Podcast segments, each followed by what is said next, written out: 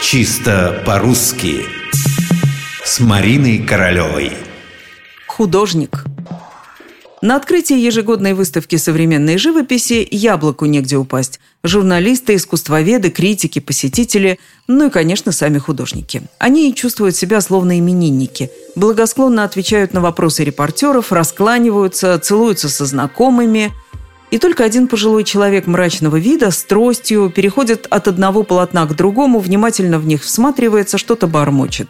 Это бормотание становится все громче, и, наконец, все уже могут услышать. Художник, тоже мне художник, от слова «худо». Ничего необычного человек не сказал, он всего лишь повторил выражение, знакомое многим. Художник от слова «худо». Разве вы сами такого не слышали или не произносили? Любой, кто так говорит, знает или предполагает, что этот вывод о происхождении слова «художник» всего лишь шутка. А вдруг нет? Действительно, куда уходит корнями слово «художник»? И не связано ли оно как-то со словом «худой», то есть «плохой»? Нет и нет. Худой от древнерусского «худ» – «худый». Во-первых, плохой, дурной, а во-вторых, слабый, некрепкий, непрочный. Затем шли такие значения, как бедный, невзрачный, жалкий.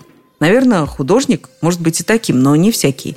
Бывают прекрасные и даже гениальные художники. Художники – живописцы, творческие работники. Это слово происходит от древнерусского прилагательного «худог» – «худогой», что означало опытный, умелый, искусный, сведущий.